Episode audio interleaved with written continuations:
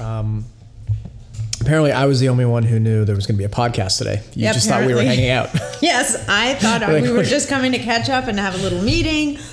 You know, we haven't talked in about three weeks, so you know, I figured I Has it was been three coming in- weeks? I haven't seen you in three weeks. Uh, easily because I left. I left on. I, know, I left like May 10th or something. No, Mm-hmm. I left on this the Monday of the May long weekend. So whenever that was, Okay, back way back in May. way back in May, um, I went to Florida for four days. Then I had the most epic ride into Austin ever.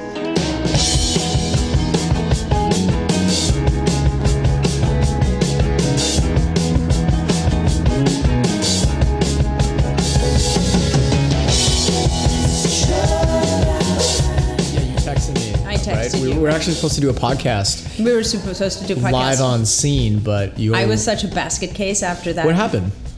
I So- told know the full story. So, So we're flying in from Miami to Austin. So Mm-hmm. I do, you know, I do the planes, trains, and automobiles. My brother drops me off at the train station in Boca. I take the train from Boca to Miami Airport, what were you doing in Florida? Just chilling out? just visiting my parents Okay. um, and my brother. And uh, I get to the airport. I've got some time. I have dinner with this woman who I've never met before, who, which of course turns into a nutrition consultation, which seems to happen to me a lot.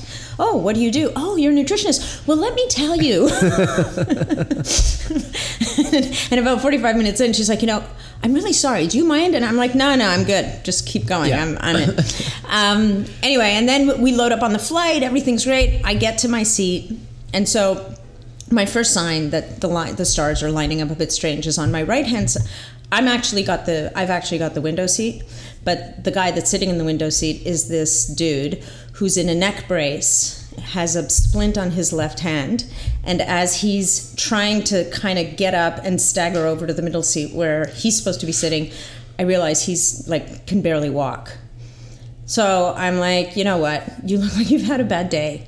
Why don't you keep the window seat? I'll sit in the middle. So I end up in the middle seat between Disaster Dan on the right side, and on my left side is this older gentleman who's got this deep South accent. He's got like the major buck teeth going on, but it turns out he's an ex Navy SEAL, like retired Navy SEAL. So anyway, so I'm sitting between two interesting characters. The flight over to Austin is completely uneventful. And all of a sudden, we're in Austin airspace. It's now 11:15 at night. We're supposed to land at 11:30, and the pilot comes on, and he says, "Well, ladies and gentlemen, if you look out the window, you may notice that there's some weather." And so I look outside. Oh no. Danny, I have never in my life seen lightning like this. It wasn't like bolts of lightning. Were you like in the middle of a lightning storm? So we were above. Wow. So we were at 36,000 feet. We were in completely smooth air. But below us was like, it's like somebody had lit the clouds up from underneath. And then you had like forks of lightning and sheets of lightning, and it didn't stop. It was just continuous. It, I've never, and so when you're looking out the window, you're going, oh, geez, this sucks. this is not looking good. So the pilot comes, and you know the pilot's like they're really smooth and calm, right? So he comes on and he goes, you know, the good news, people, is we've got a full tank of fuel. I'm sitting there going, I'm not so sure that's such a good thing, but whatever. You know, we're not really bouncing. That's what we right. That's what he led with. We've got a full we've tank got of a fuel. full tank of fuel, and we're just so going to hang out for a here. while.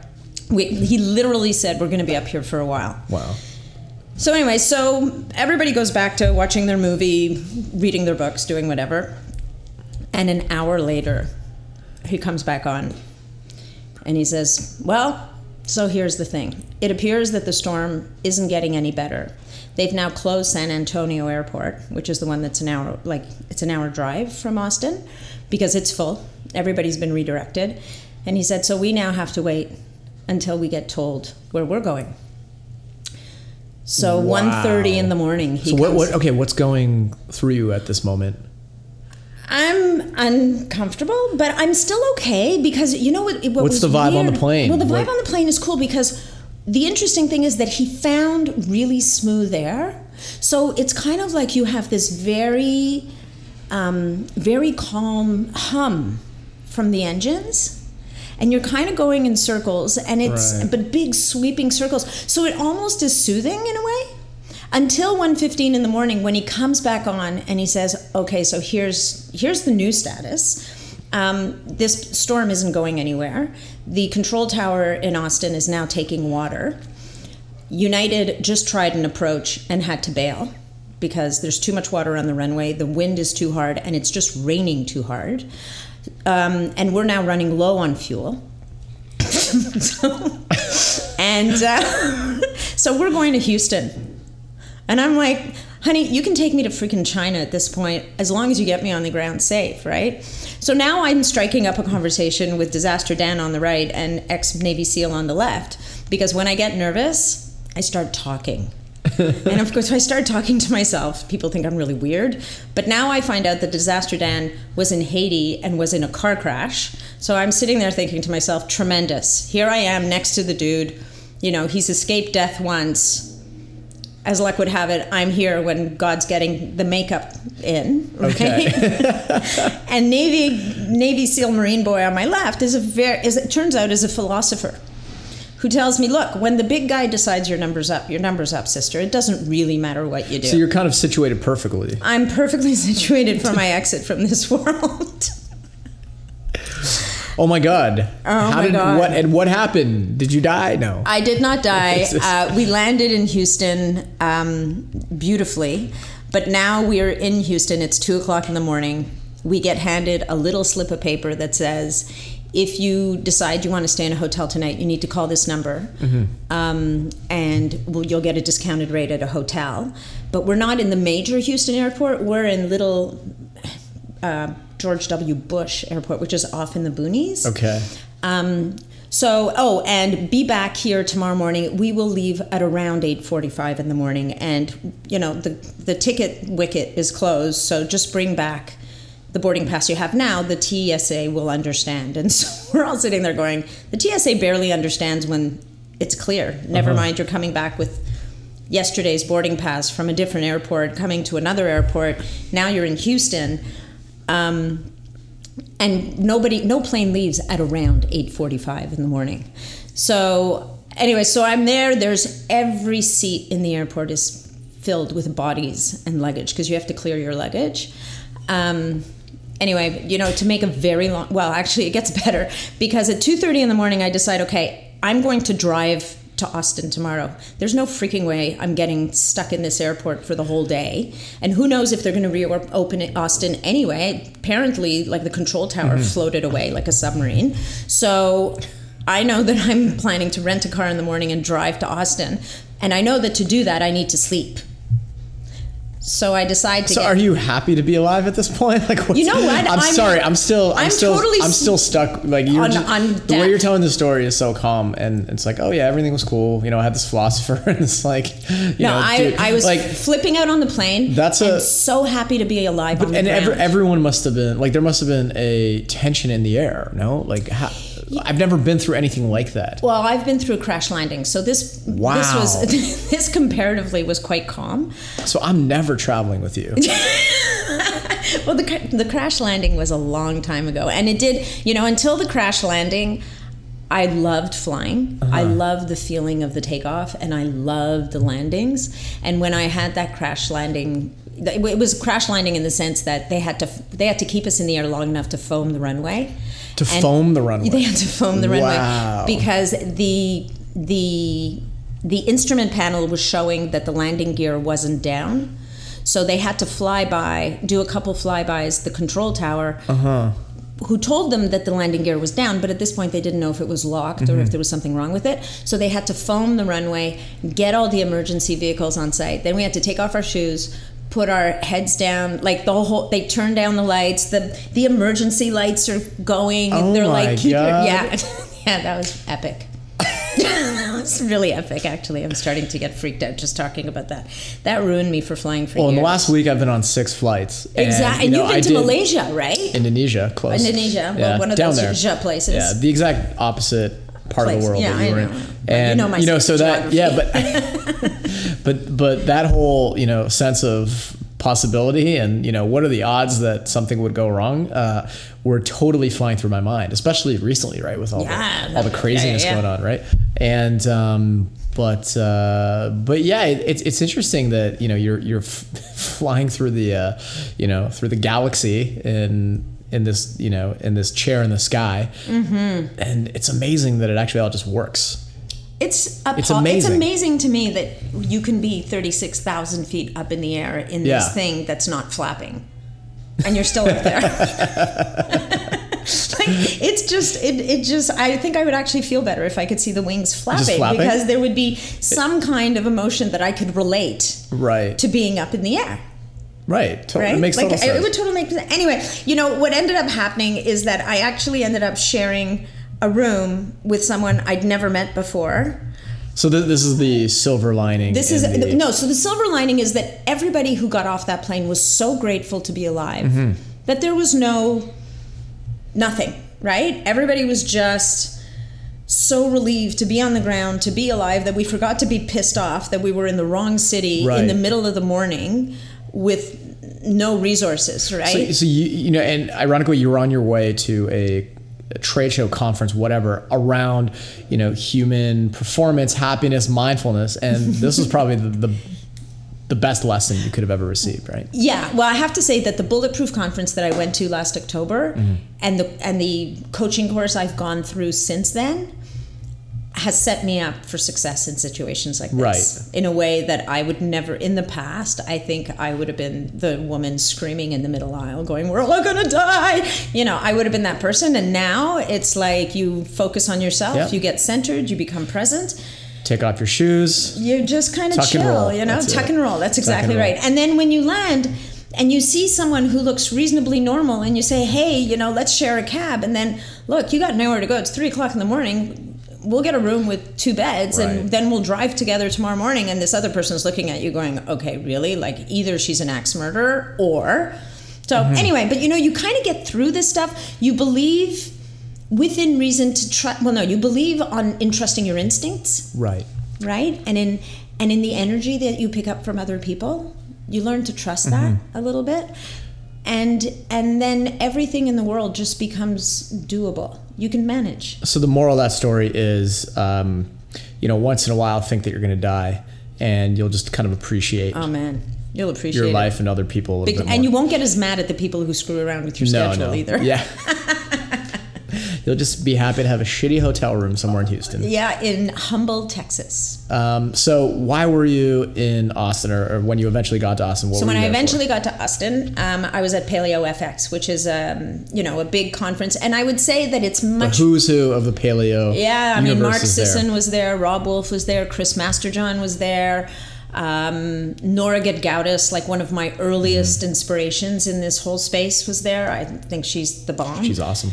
Um, who else was there? Um, Jimmy Moore was there, which was interesting.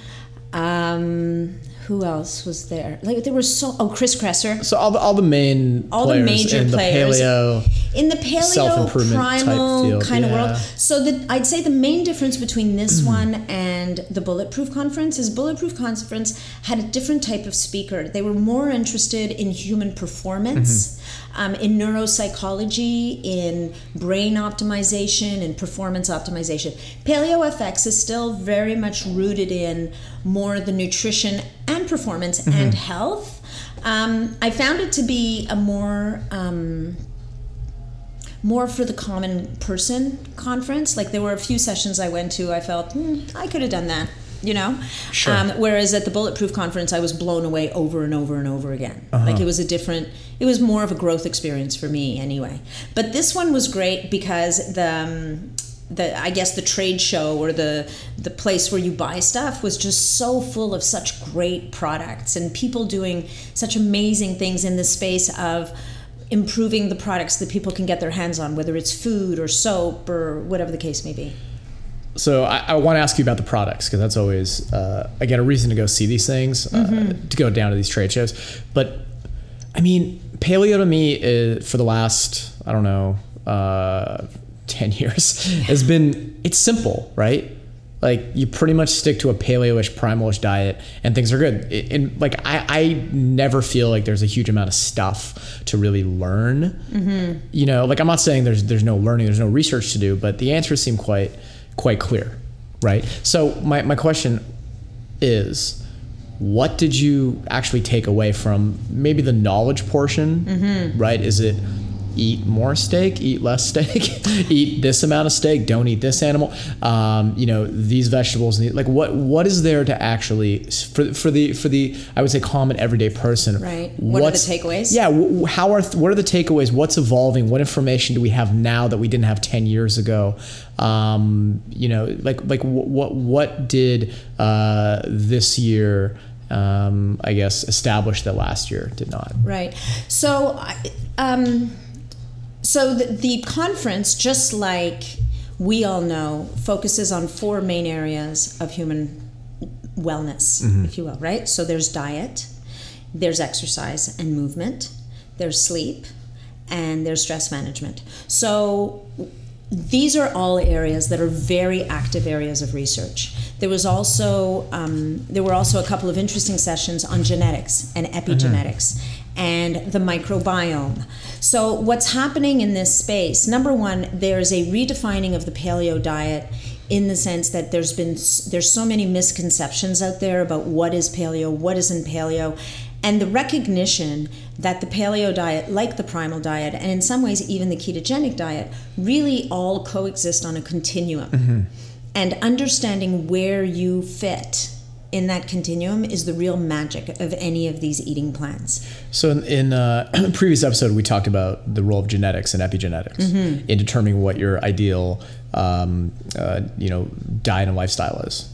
So is this what everybody is focused on right now? Is how to identify what kind of paleo are you and how much uh, protein you need versus carbohydrate and how much uh, you know sleep is optimal to you, like all this, you know, all this stuff. Are we are we looking now instead of the uh, you know the the qualitative side? Are we looking at the levers, the little no?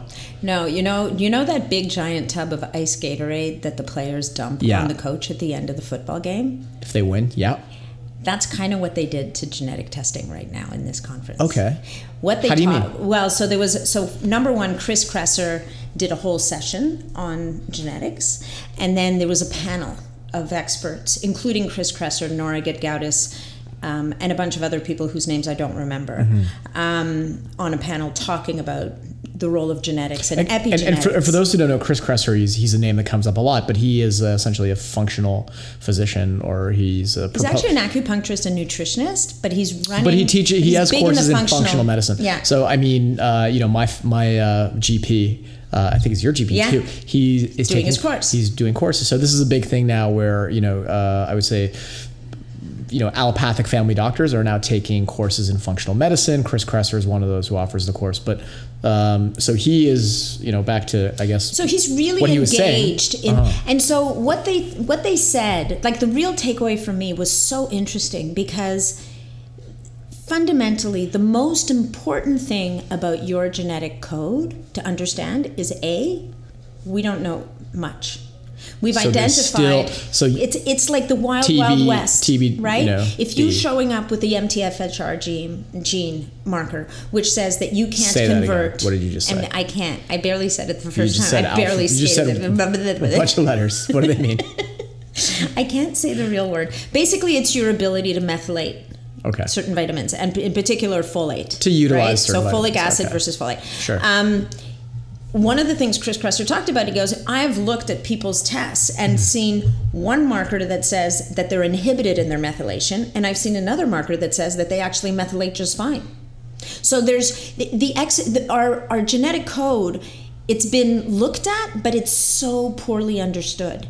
And so, for me, for example, I know that I carry a genetic marker that says that I'm predisposed. I'm more predisposed than the average person to develop type two diabetes. Right. Hmm. So the thing to take away from this, and it will continue to be so moving forward, with the exception of a few genetic markers that are intransigent, if you will, like maybe damages on the genetic code, is that your exposome, your epigenetics, the choices that you make in your lifestyle, in your, how you eat, in how you take care of your body, and in what you do and what you expose yourself to, will always trump, or very often can trump, what we know that the gene code says now. And I'm, what I mean by what we know that the gene code says now is that we still it's it's all new.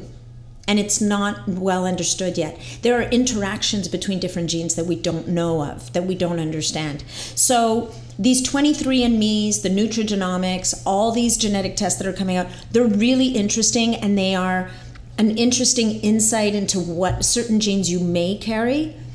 But the real message was don't go running around thinking um, that they are the be all and end all.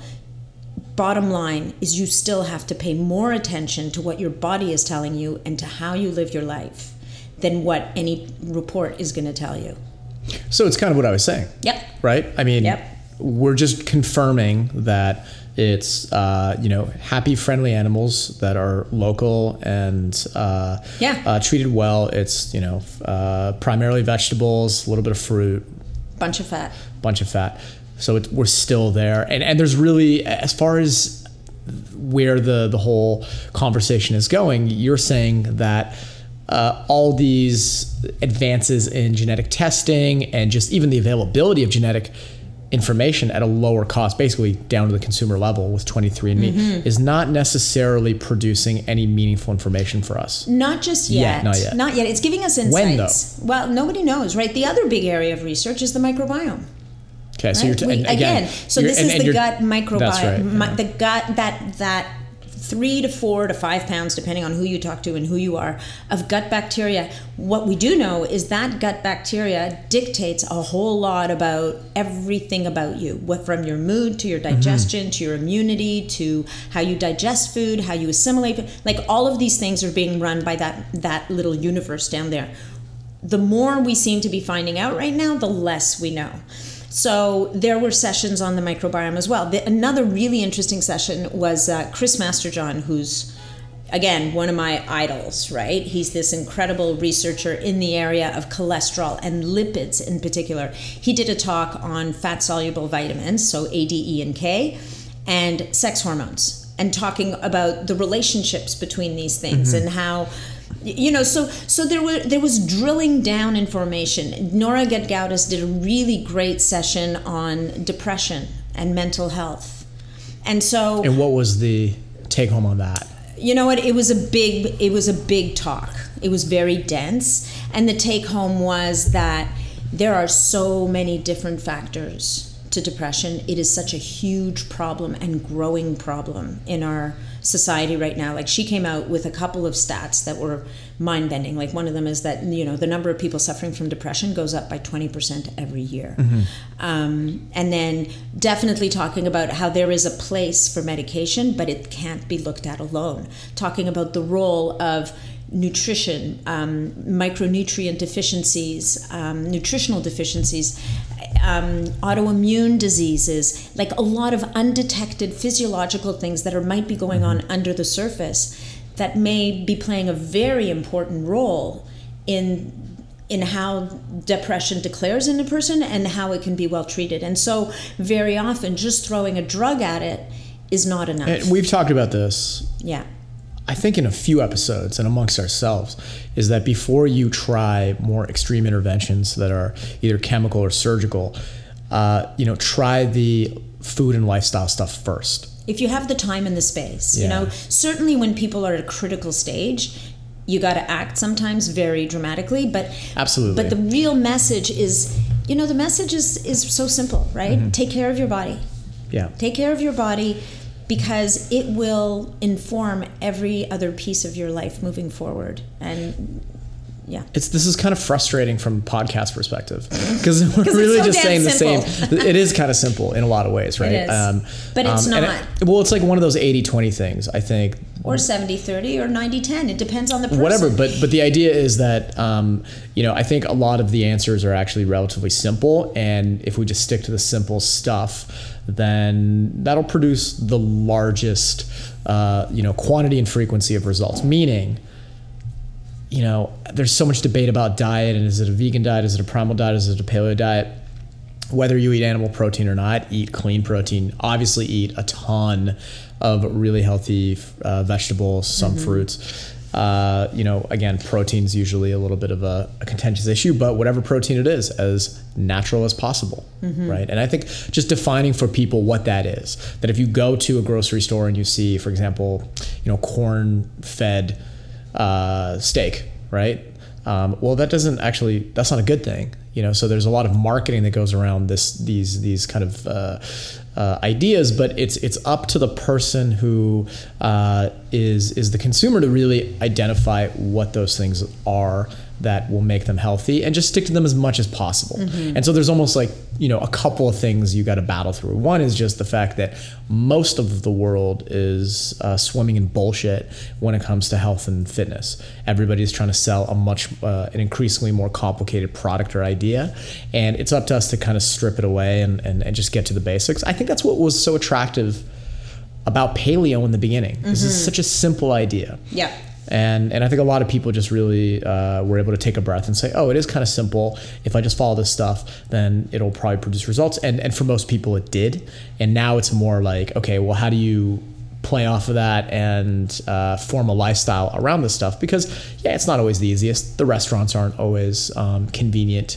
Uh, the you know the the grocery stores don't really carry the grass fed beef. So how do you just you know make what you're doing better and more consistent?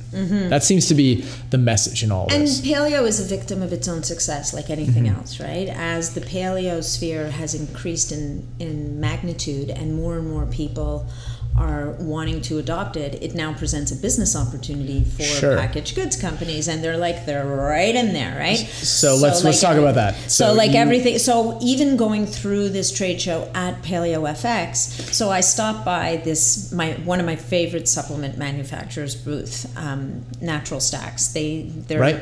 Natural Stacks. I think they Yep. do the most spectacular magnesium formula. They they've got really cool stuff. And so my my man Matt is there with somebody else working the booth, and they're they've got these beautiful juices in a bottle, and they're like, "Look at this! We got these amazing organic juices." And I'm mm-hmm. sitting there looking at them.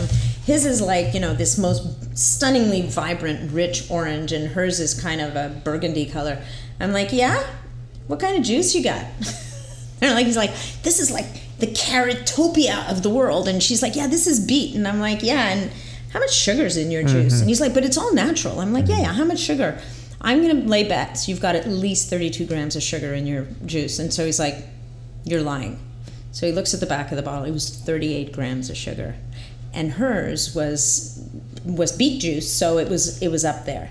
Absolutely, And yeah. and it, you know, and it, the thing is, like carrot juice is good for you, and beet juice is good for you, but but don't go running around telling people just drink this because you'll be good because Mm-hmm. your ceiling for sugar in a day should be no more than 48 grams.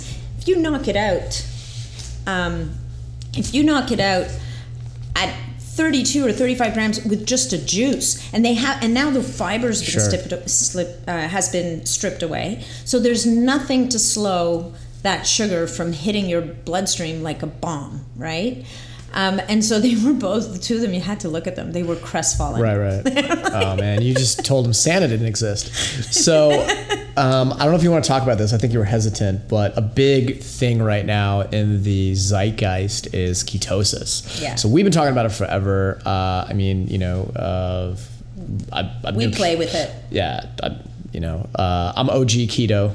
I want to throw that out there, you know. what? OG, original gangster keto. Yeah, yeah, yeah. Like, I mean, yeah, I think I first did keto like probably eight years ago. did you really Yeah, Oh, so, no i'm a keto babe Yeah. okay, well, it's been in the last year So it's been it's been a you know it's been a dance partner of mine, and you go in and out. But but but basically now you you're starting to see this uh, this idea really um, you know take flight because eight years ago it was kind of this wacky thing that like Robb Wolf talked about and some other people in the paleo CrossFit primal community uh, and uh, Matt Lalonde, and there was like a lot of you know, there, there was a lot of like, you know, geekery around it, and I think a lot of early adopters tried it and got some success. But now you, you're starting to see uh, people in pop culture talk about it. I'm hearing it more and more on podcasts, and uh, in my hand I have a funny little uh, packet that you brought, which is uh, it's called Keto OS, right? So keto operating system, uh, pure therapeutic ketones. So this is a powder, and so something Do you new want to talk about? guys- I'm going to talk about it now. Is this illegal? You've let no, no. It's totally legal. It's not being shipped to Canada yet. It's open. It's available in the states. What's happened is so, so so let's talk a bit about the ketogenic diet. Break it- first, break it down for people so really simply, Very, yeah. very quickly, a ketogenic diet is when your body, instead of running on sugar, which is its preferred form of fuel, because it's the easiest form of fuel to run on, is running on Tastes the ketones. best, obviously. They taste Everyone the best, knows that. But is running on ketones, which is a byproduct of burning fat for fuel. Um, certainly in the sports community, the sports that are now gaining the most traction with this type of a diet Mm-hmm. are the endurance sports. So the triathletes, the long distance runners, the long distance cyclists, the ultra endurance athletes, because you never run out of fuel. Because in your body, no matter how lean an athlete you are, you've got hours upon hours of ketones to supply you with fuel. So if you can train your body to burn those that Mm-hmm. fat for fuel, you don't bunk. You become bunk proof. So your hero, Nora Gedgaudas, years ago came up with this amazing analogy for what you're describing, which is if you were to start a fire, Yep. um, you would start it with you know small branches and kindling paper, right? And uh, but eventually you would want to have the big you know big fat logs fuel that fire, and the big fat logs that just consistently fuel that fire are fats, and the little branches and kindling that. Those are sugar. carbs. Those are Yeah. carbs. Yeah. So, and it's it's a really simple and I think great analogy. It's brilliant. It's one of the most brilliant analogies because you consistently have to keep putting that kindling in, just like people become slaves to food, because they're consistently having to eat to keep that blood sugar stable. more sugar. They get they crash. They get hungry. More Yeah. sugar. They need and energy. Not, and guys, we're not even just talking about candy sugar. We're talking about just simple carbs. Well, like you right? said, even even juice. I think a lot of people out there think that oh, it's juice, it's healthy. Um, Yeah. You know, I'm just getting more carrot or more beets, but you're actually getting more sugar. So you're going to get some of the uh, I would say negative effects of whatever food you're eating. So keto. So the so the beauty of the ketogenic diet, the beauty of having ketones in your body is that what's happening in, is that there are people like Dr. Dominic D'Agostino, there are researchers like Finian Volek who wrote the book The Art and Science of Low Carb Living and then followed it up with The Art and Science of Low Carb Performance. Um, these people and, and more people, there's tons of people doing research in this area because ketones have turned out to be really interesting to have very interesting physiological effects on the body. So there's this marathon podcast that Tim Ferriss recorded with Dominic D'Agostino, and in that three hours, three hours, okay, so I transcribed it actually on one of those flights. Um, they talk about. And I'm, I'll just give you a very quick snapshot. Like ketones can be anti-inflammatory. Ketones can um, be anti-tumor. Ketones stabilize blood sugar. They suppress appetite. They have an appetite-suppressing effect. Being in ketosis can improve your usage of oxygen by like something like 300%. So, which means you use up less oxygen to do the work. Um, So ketones ketones good. burn is a cleaner burning fuel. Right. So there's less oxidative damage produced in the body. So there's all these incredible benefits to having ketones in your system. The problem is that following a ketogenic diet is a huge commitment. It's it's a lot of work and it doesn't exactly work for every single person. If someone has certain types of cancer, it can be the thing that saves their lives potentially.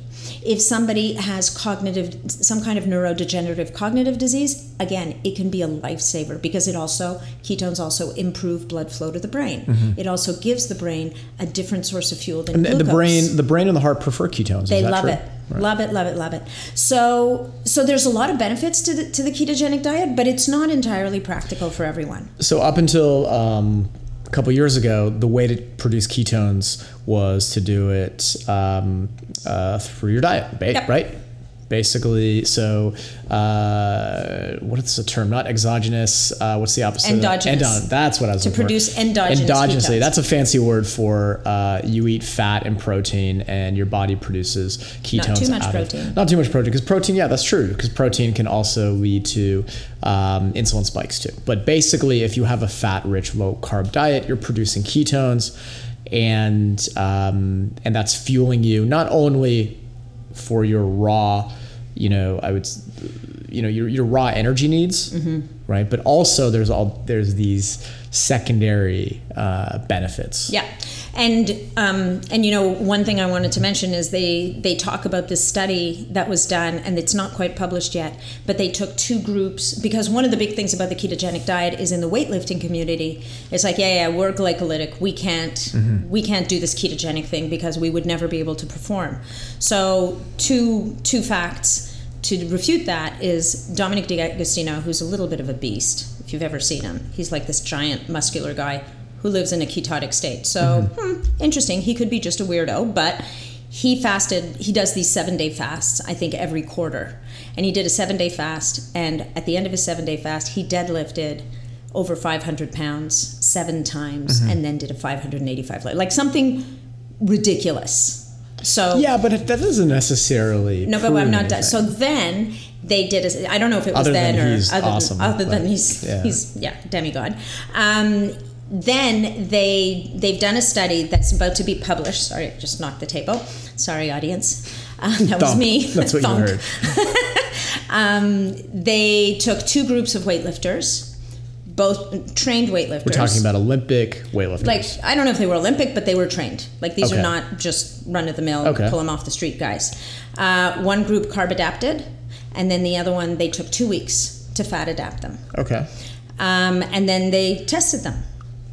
And without going through the details, at the end of the day, the fat adapted group did better. Mm-hmm. They had more muscle they sustained they kept their muscle mass mm-hmm. they got leaner and they performed better I'd, I'd still like to know what they did though because i yeah, yeah, you know no, I mean, whether it was like a very study. glycolytic effort versus a um, you know more of an anaerobic effort i think that what they're exploring also is that um, ketosis is is muscle sparing so oh, it's sure, very okay. so. That's right. What I meant was more something that, that requires uh, some degree of aerobic endurance. Again, in that yeah. a, versus a completely anaerobic activity. But in this world, what we're also talking about is your muscle glycogen will restore itself mm-hmm. if you don't lift every day.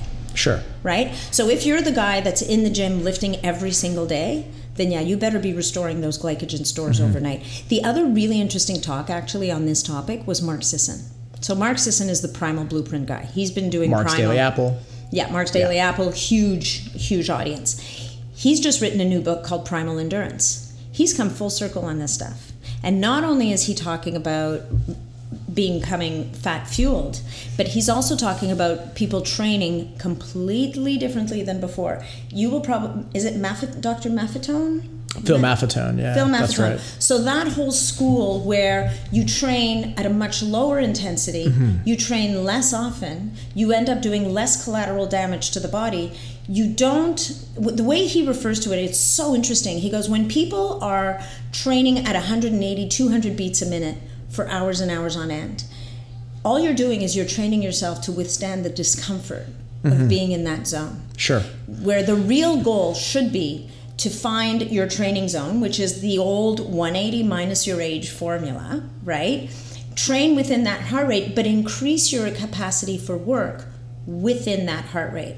And one of the things that brought him to this whole line of thinking is that he himself, as an endurance athlete, as a young man, did irreparable damage to his heart. Because, as he puts it, when you're doing squats and pull ups and whatnot, your your skeletal muscle will conk out at some point and say, you know what, I've had enough. We're failing. We're done. Your heart doesn't have that option. Your heart has to keep beating. Sure.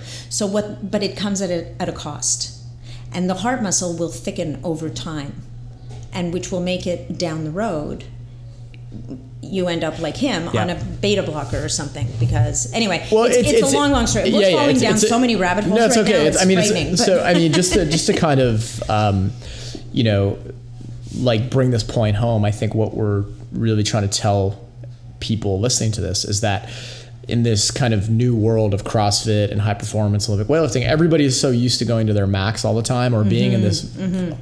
this this this high capacity zone constantly. Constantly, and they're getting really good at being efficient in that zone. You know, be, getting better uh, at technique. They're able to withstand the anguish of being in that zone. So they're they're getting uh, you know uh, basically uh, they're game ready, but there has to be an awareness of um, where you need to train at and what you need to optimize. And I think what Maffetone um, did so brilliantly was outline for people in a very simple formula you alluded to, which is essentially 180 minus your age. And if anybody is interested in this topic, go to uh, just Google Phil Maffetone, and you'll be able to read about his uh, his formula. It's very interesting because what he's defining is your aerobic capacity where you burn fat. where you burn fat. And uh, so this is something I played around with during. Mm-hmm. You've, you've played with this. I played with this pretty extensively, and Yeah. and you know in in combination with uh, ketogenic diet, which is ideal Mm-hmm. if you're staying in that aerobic pathway. And for those who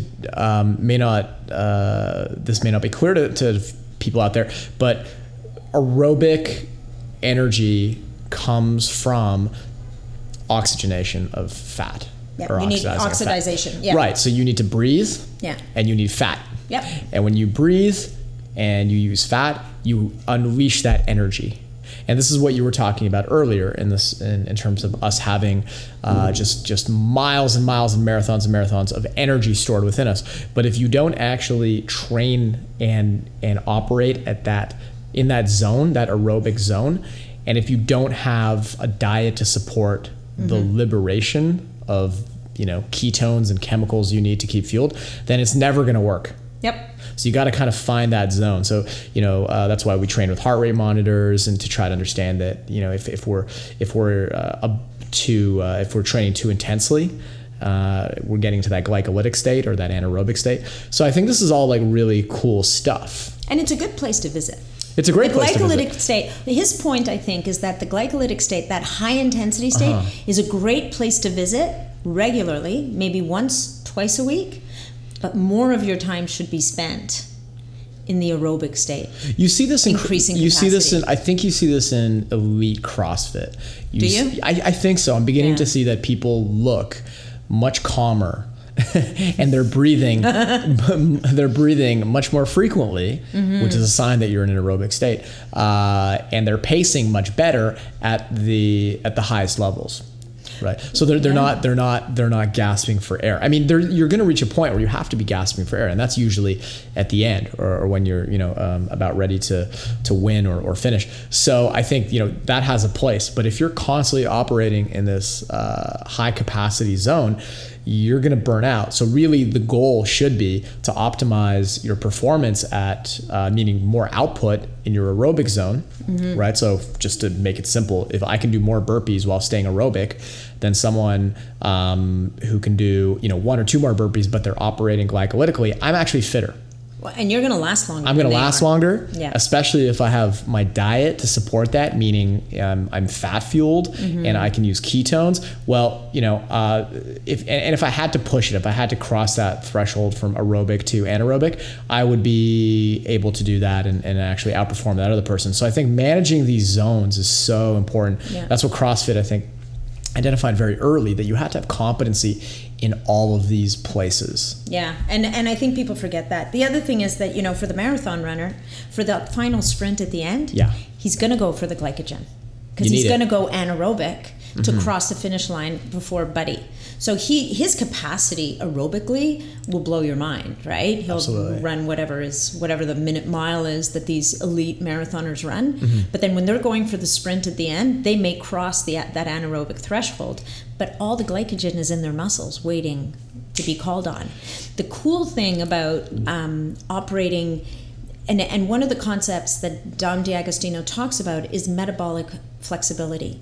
So maintaining the ability to burn fat and sugar for fuel. Sure.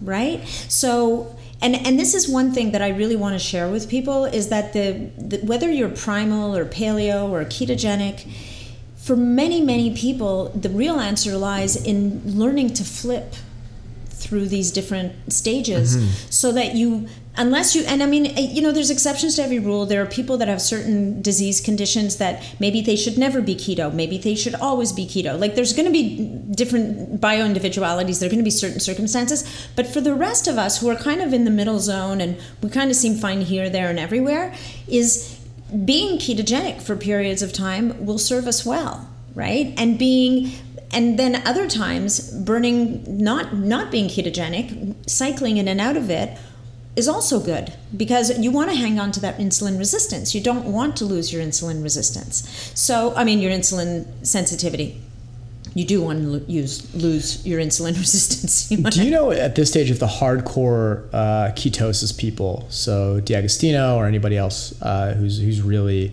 a proponent, um, are they cycling? Yeah. they are. Yeah. and how frequent?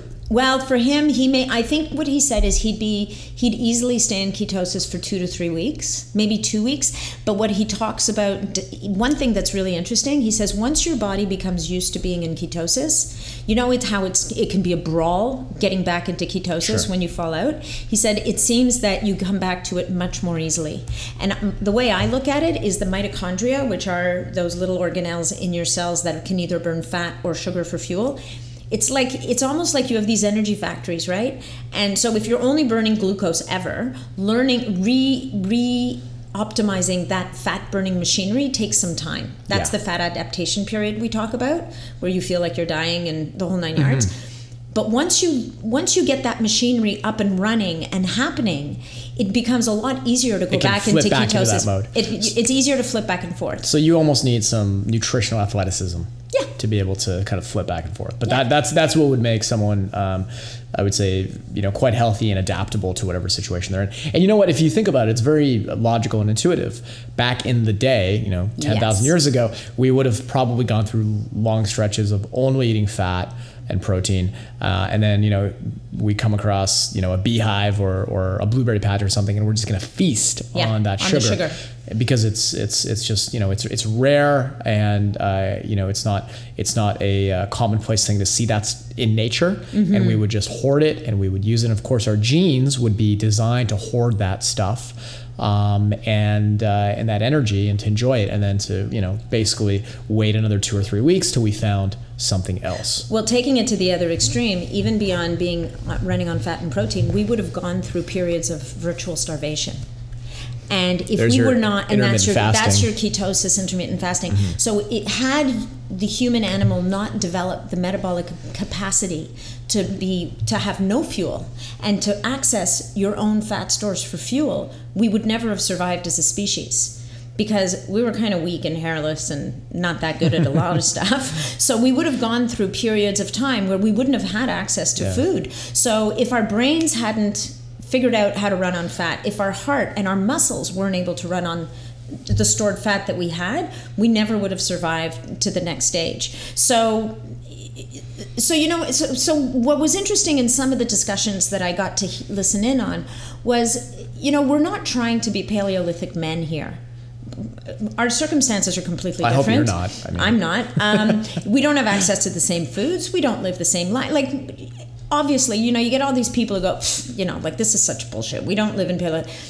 But ultimately, what we're trying to do is look into our ancestry and understand metabolically what were we programmed to do and how can we access that programming to optimize our performance. And and and even when you have a day, just taking this into the boardroom, you have a day where you're back to back Sure. to back to back meetings and you don't really have time to eat and you and you you know you're drinking your water and whatever it is but you can't get food into you.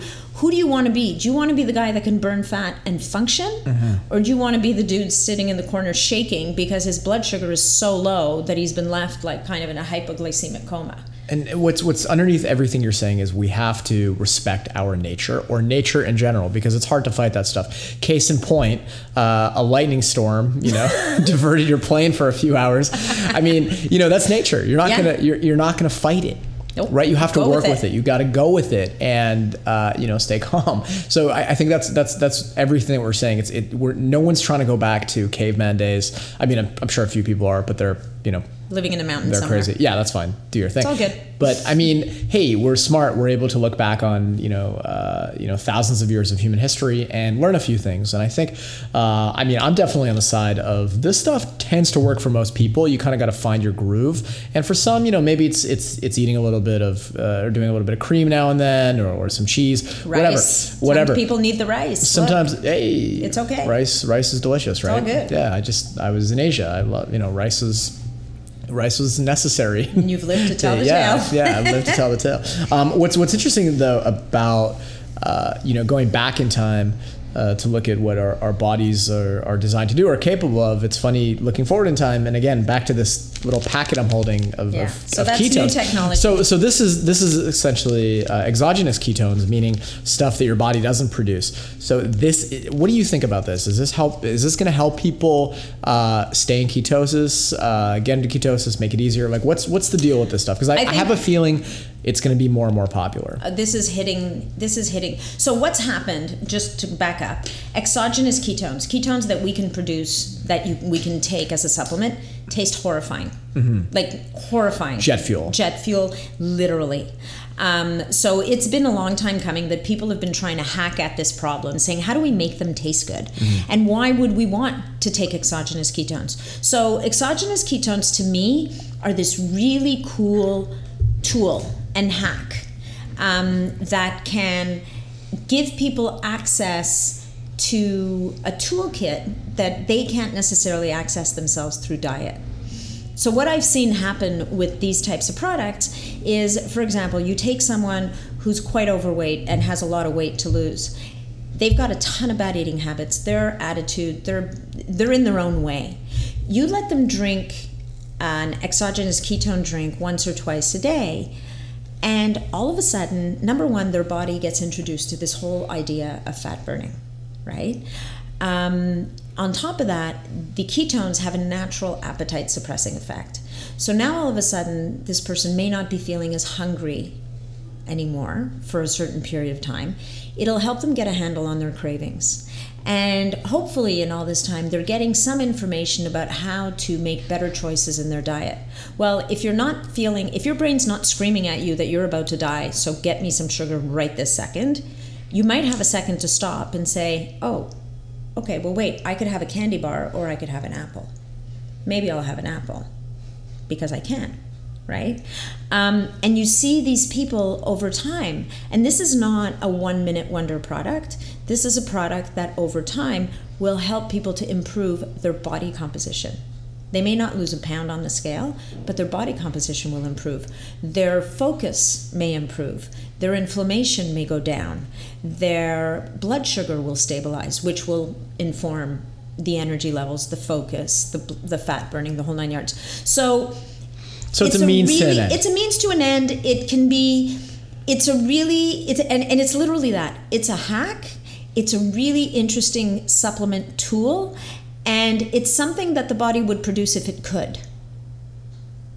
So I'm I'm intrigued by it. I've come across it over the last couple of months. I've been playing with it a little bit in my practice. I've been playing with some of my clients, with um, with friends, and it's it's it's not necessarily for everyone because this form of ketone is a ketone salt.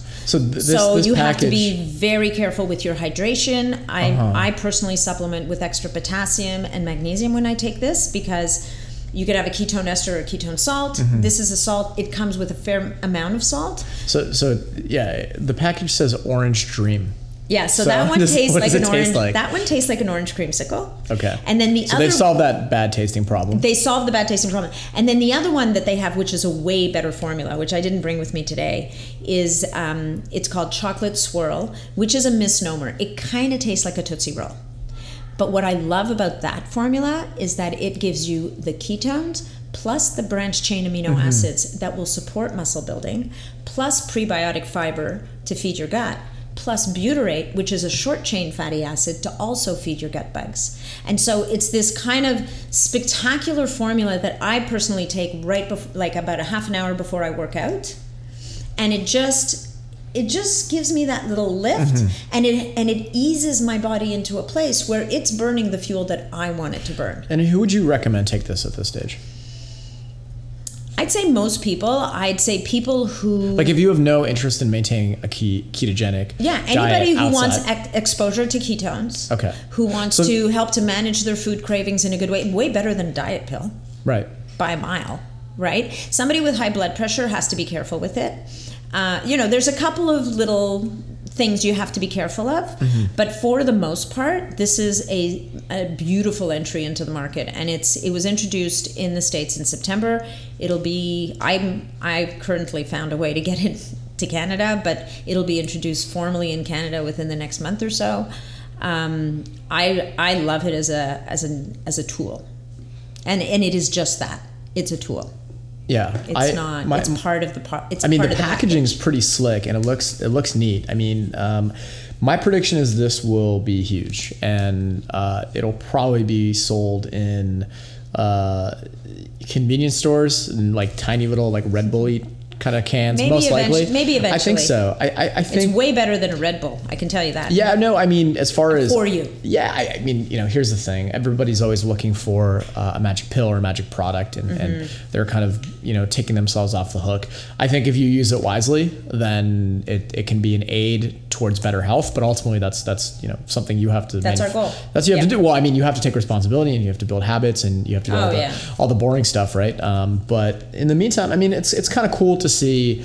Uh, these types of things out there, and I know Mm-hmm. they, they will help a few people uh, stay committed to that to that idea. I mean, again, I've seen the the benefit of, of ketosis in my life and, and some other people. It's not the easiest thing to do, it really isn't. But there definitely is a like mounting uh, mountain of evidence to suggest that this is a really good thing for most people to know about, experiment with, and just you know try to incorporate learn into to their lives. use for themselves. Learn to use, yeah. Yeah. So that's kind of that's pretty cool. What other uh, cool stuff did you bring back or see? Um, so I found the world's best canned tuna ever. Um, Oh, man. A company called Safe Catch, and they This test. is amazing news. They test every tuna because what they figured out is in a school of tuna, Mm-hmm. you will have tuna, tuna Sam over here, who is fully toxic, and then you'll have Tony tuna over here, who's less than one part per million. I mercury. love Tony Tuna. So But those, so these guys find all the Tony tunas, yeah. and those are the only tunas that end up in their cans.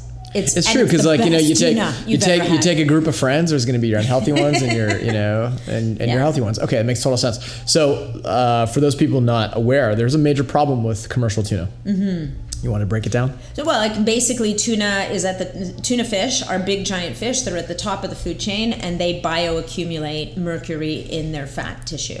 So this They is why they eat other fish. Other fish eat other fish, Yeah, and they eat plankton, and there's mercury. and there's in the mercury, and it collects. So And mercury is horrible for you. It's, It's really one bad. Of, it's gnarly. Yeah. so so how much how much tuna? So you've been told to eat no more. For most people, don't eat more than a can of tuna a week. And if you're pregnant, you're going to maybe even go a little less than Yeah. that, right?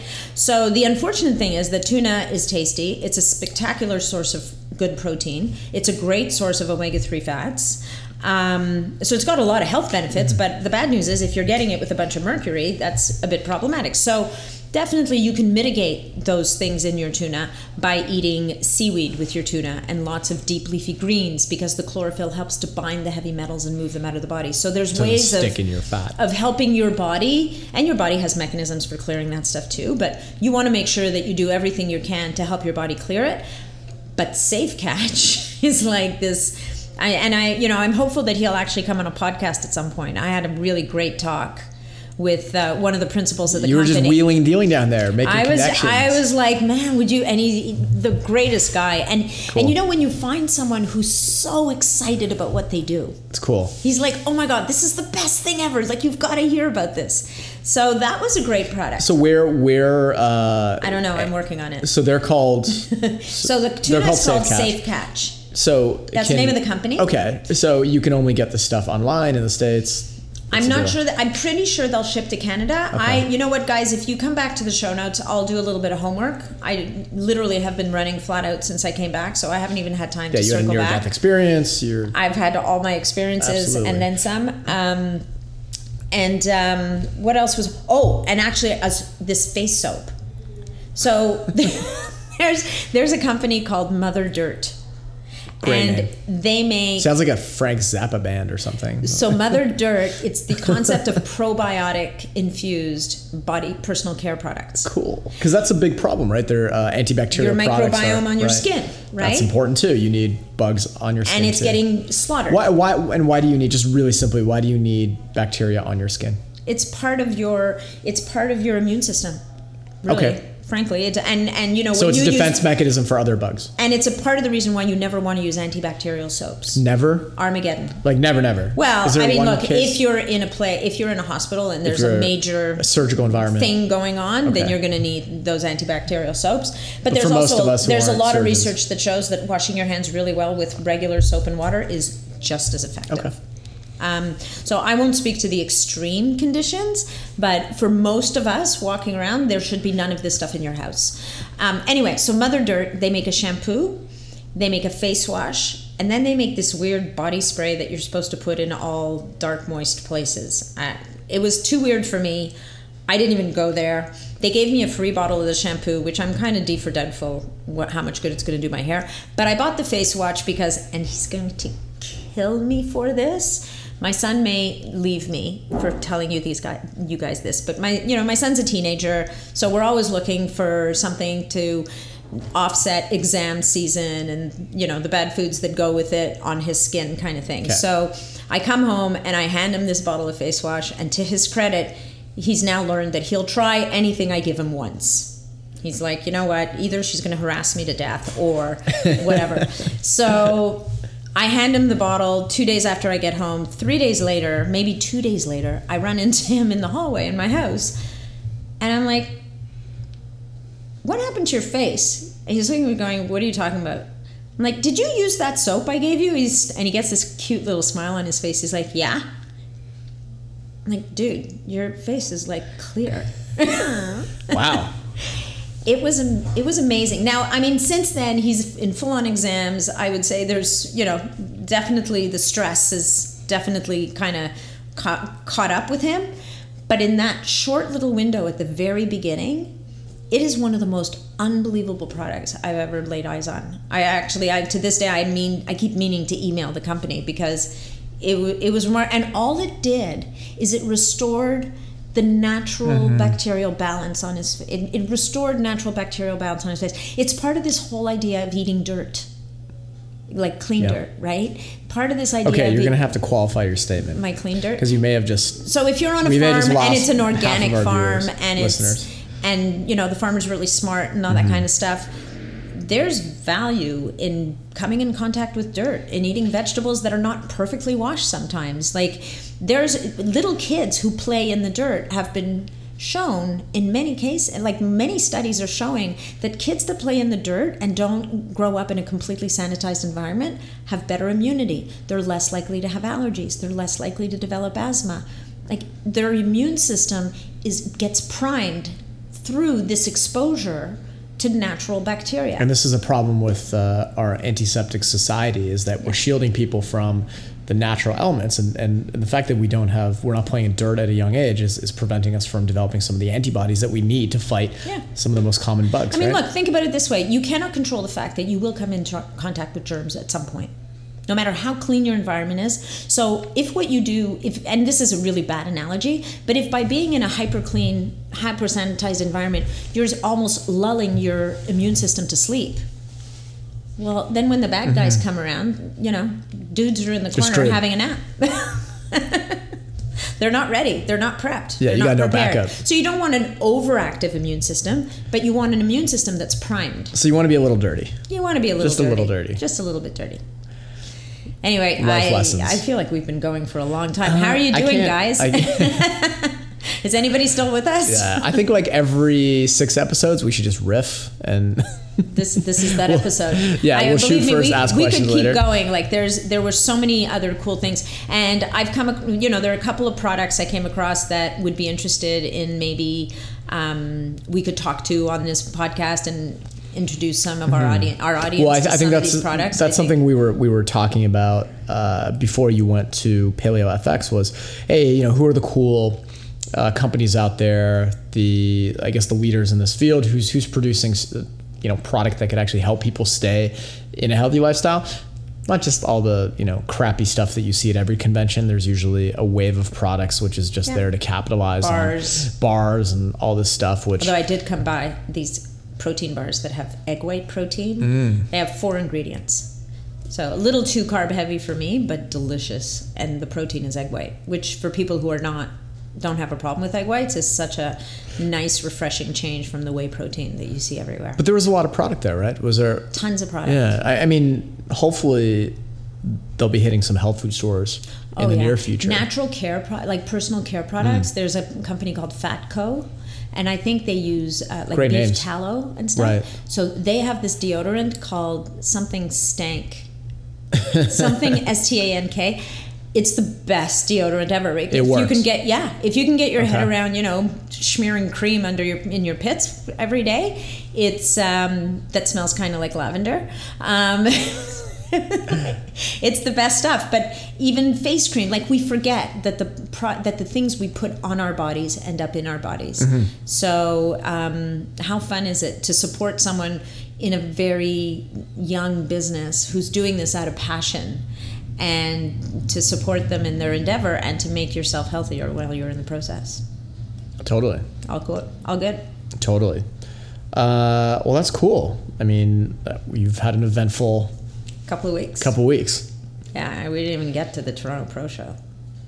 That'll be Uh, next time. We'll tell you about the new age mouth guard that I put in my mouth and did two chin ups with, which most of you are scoffing. Anybody can do two chin ups, but I, chin ups and I are not friends. And I did two of them with this thing in my mouth at the Pro Show. Wow. So is that the cliffhanger? That's the gonna just cliffhanger. We're, we're hanging? leaving it here because it's time. People are like, "What? Oh, I gotta stay tuned for the next episode." It's not the season finale. we don't have seasons. we just keep going. We just keep We going should have seasons. and going. Yeah, we That'd be should kind of have fun. seasons. Well, We need a break. Mm-hmm. um, okay, cool. Well, We didn't uh, even talk about your trip. um, yeah, I went to Indonesia. And It was awesome. we um, and you Russian you Russian lifted. I Russianed? You did the thing. yeah, I Turkish get up. You Turkish. it's not Russian. Turkish. you Turkish get Uh, Turkish up the get person a, a, a human being. again. I was in Singapore and everyone was taking a photo and they're like, "Oh, I'm gonna do a cool, you know, Pose. uh, cool pose." And I'm like, uh, I don't really have any cool poses. That's like my Oh, one. No, because standing with a human being on the end of your arm with your arm above your head is not a cool pose. I'm sorry. Well, it was perfect. She was about 100 pounds, so it wasn't too hard. It- like my PR is about 140 pounds, so I was like, I could I could do this without any warm up. Yeah, yeah. So um, so that was pretty cool. that was a great to picture because you were on a bridge over So, water yeah, I mean- with a city in the background at night. Okay, just for, shot. for everybody who's completely lost the plot here. I, yeah, I was in uh, Indonesia, uh, Asia for about a week. Uh, Indonesia specifically, uh, you know, we, we work with Lululemon here at Academy, so they, they sent me on this kind of ambassador trip. Uh, so th- shout out Lululemon, thank you. Uh, it was a great experience, and uh, they do a lot of cool stuff for their not only their staff, like they really believe in developing great people, as do we at Academy. So it's one of the reasons we work with them because they're so cool to their to their own employees, but they also they also really build community uh, amongst all the different people who are associated with their brand. So I was in Indonesia uh, in this place called in this region called uh, Java, which is known for coffee. And, and we were on, on this uh, kind of resort, which was on a coffee plantation, which is pretty cool, beautiful resort. And we did uh, four days of yoga, meditation, self development. Went to Amazing. went to a uh, you know a 1200 year old Buddhist. Buddhist temple at sunrise, uh, which was an amazing experience. Did yoga overlooking the temple. Uh, for me, someone who essentially was, uh, you know, I think I mentioned on the show before, I, I, I became somewhat of a Buddhist in high school, and it was really cool to go and actually see some real uh, Ground zero. the ground zero, Yeah, literally, yeah. right? This this How amazing. it was amazing. Like I had a pretty, um, you know, I had a pretty uh, personally revolutionary experience there. It was just nice to see uh, something so uh, so old and and and beautiful. I mean, you know, in Toronto, our, our stuff's like two, three hundred years old. Yeah. that stuff's like you know, yeah, you know, it, it, it does something to you. So it was a beautiful place, beautiful people, great food. Uh, and uh, so yeah, and, and on the way back, got a chance to hit up Singapore and Hong Kong, both incredible cities. Like Singapore was cool as shit. Like beautiful city, everything's clean. You can't chew gum. That's a whole other story. And they have some crazy wacky they throw laws. you in jail for chewing gum or Yeah, I, at any point in the in the trip, I was kind of like, uh, "Am I breaking the law? Like, I don't know. like, could I be?" Because these are not places you want Am to I be supposed to stand breaking the here? No, no, no, You kind of want to stay on track. Exactly, exactly. I don't know if I broke a law by doing that Turkish getup. I may have, but we'll we'll see if they come out. well, you're back. I'm back. Yeah, That's all that Um, matters. So that was cool. Hong Kong was cool. Definitely did not do paleo or ketosis in Hong Kong. You Their know. dim sum was too too good. It was fantastic. Uh, so yeah, Asia, two thumbs up, and I can't wait to go back. That is a, a great. It's it's incredible. Um, it- not only that is it incredible to, uh, you know, like in this day and age to be able to go to the exact other side of the world within a day and a half. And uh, uh, this is a funny one, Nat. Um, actually, when I when I landed uh, in Indonesia, I had it was you know I had been on three flights, so like a 15 hour flight, a four hour flight, and then an hour flight with some layovers in the middle. And so I didn't really sleep for about a day and a half landed. Everyone was there at the at the the whole you know gathering and and and so what did we start doing? We started drinking had, had a bunch of red wine. So i had not slept for about a day and a half. I'm giving i you my human charger. well check this out. So and, and i just you know i, I definitely uh, consumed probably a bottle and a half of wine. And i you know I, I go to bed i wake up in the morning and i'm expecting to feel just like total dog shit and i wake up and i'm like i feel great. So i felt amazing. We went and did yoga and i'm like hey wait a second. Maybe everything that we're talking about is all wrong. Maybe i just need to deprive myself of sleep get some kind of a you know just be on be on a jet uh, drink and it'll just do good things to my body. And and so i'm going to test that theory out see see what happens How'd that work for you you? do you do your thing and i'll do my thing and we'll see what happens but uh, but all in all it was uh, it was pretty cool Good for you. I, well, don't you think that taking care of your body, moving into something like that, ultimately just gives you the resilience to then move through an experience without getting decimated by it? Totally. Yeah. Right? I've, I've, 100%. You know, I'm, I'm pretty, uh, most of my life is, is very clean living. So when you, so that's that's you're like you know what you're doing you're like socking away the credits for the days Mm-hmm. and the times when you're you're in a situation where you're going to enjoy the time the place the people the food whatever it may be absolutely. that's that's before you that's part of the human experience right Well, I think that's what's cool, right? You- Like you get your body to a certain state where, you know, it's going to be healthy most of the time. And when it's you resilient. can't sleep or you can't eat and you need to get shit faced drunk to, uh, to hang out with your new, you know, uh, 50 new friends, well, that's what you just got to do. yeah and you Right. can deal and you can do it And you can do it. it's resilience Yeah. Resilience is a big thing. It's Mm-hmm. not about being perfect. It's about, uh, you know, lasting the longest, I guess. Yeah, it's like you know, it's it's like anything else. Exposure to bad stuff is part of being developing Mm-hmm. that that ability to withstand it. Right? It's like not living in a hyper clean world.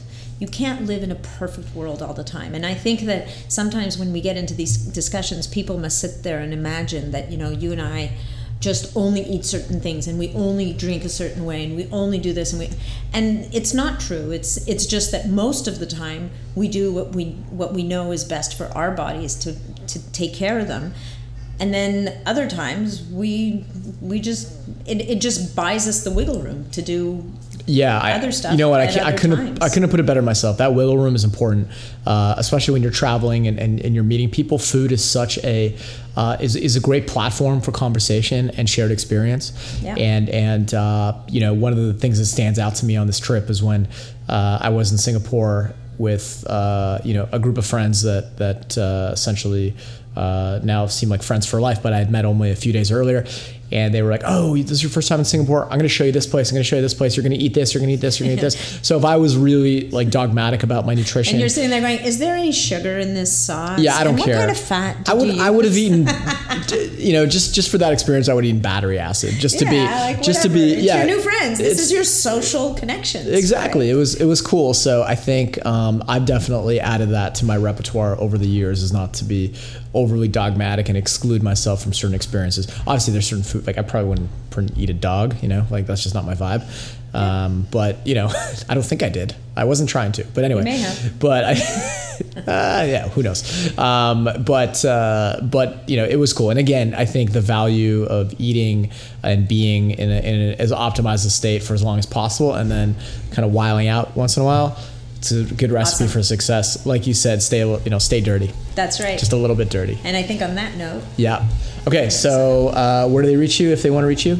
um, they can reach me at, well, they can follow me on Instagram at, at Nathalie Niddam. Spell. Uh, N A T H A L I E N I D D, like David David, A M like mother at the end. Um, I have a new Facebook page that I just launched this week called Keto Nat.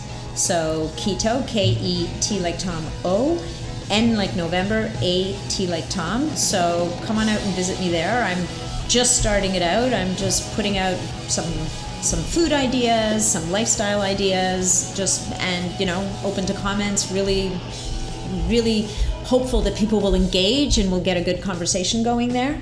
Um, and then by email, nat at academyoflions.com, or um, yeah, I think that's about it. Or Twitter is at paleo nxo from my pure paleo days. So I've got all different kinds of handles going on. Okay.